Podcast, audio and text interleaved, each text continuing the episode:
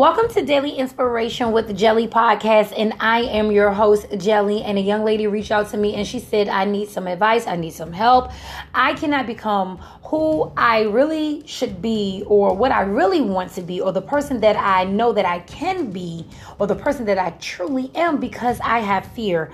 And so let's break down the word fear and let's see what fear actually means compared to you saying that you can't become the person that you truly are because you have fear. Let's see what fear really is. An unpleasant emotion caused by the belief that someone or something is dangerous, likely to cause pain or a threat. And fear in the verb manner is be afraid of someone or something that is likely to be dangerous, painful, or threatening. So, if you were actually to become the person that you're truly supposed to be, are you dangerous to other people? Are you dangerous to yourself? Would you be dangerous to your friends, your family, your co-workers, your church members? Are you going to cause other people pain? Are you going to cause yourself pain? Are you a threat to other people or are you a threat to yourself? Do you feel unpleasant emotions about who you really are? You having an unpleasant emotion about yourself because do you think when you become yourself that you're going to be dangerous? Do you think think you're going to be a threat? Do you think you're going to be a horror? Do you think you're going to cause people dreading to be in your presence? Or do you think that you they will be dismayed when they encounter you? Will you agitate people? Are you this horror story? Oh, I just can't become who I really want to be and who I should be because I am terrifying people. I make people tremble before me. Oh, when they see me, they just cringe. Every time they see me, they flinch and they shrink at the sight of me.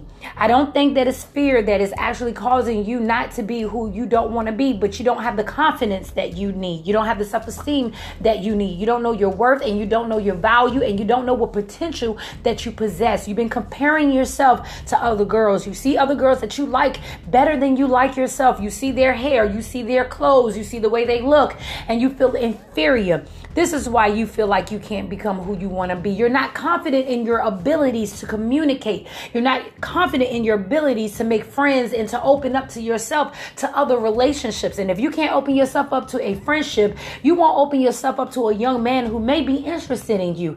I don't think that fear is the correct terminology. Comparison, yeah, that might be it. Hesitation, Yes, you might be hesitant on doing the things that you need to do. Procrastination, maybe so. Definitely a lack of confidence, definitely low self-esteem. And I've also spoke to you about boosting your self-esteem and I've also told to you about having the self-confidence in your abilities and in your capabilities of what you're good at and what you're not so good at. Those are the things that you can work on.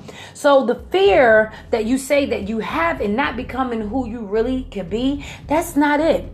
Fear is not the right word. So stop speaking fear on yourself. Stop speaking fear into your life. Stop speaking fear over yourself and change your dialogue. You need to speak to yourself in love. Love is having a deep attachment attachment and a deep affection for yourself. So start thinking deeply about the things that you desire to do and start doing them. Stop hesitating on becoming who you can want to be. If you don't like the way you dress, change the way you dress. Start looking at Instagram and look at different people and look at how they dress and get different on modesty. And stop thinking that you're less of a woman or you're not better than the next person because you're not supposed to be better than the next person, but you're supposed to be better than who you were yesterday and the day before that and the day before that and even better than what you are today. So don't say that you are fearful of becoming who you are. Don't say that fear is stopping you. Fear is not stopping you. You are stopping you. So start writing down the things that you're good at and start thinking about the things that you do in other people's lives that cause them to respond to you in a positive way.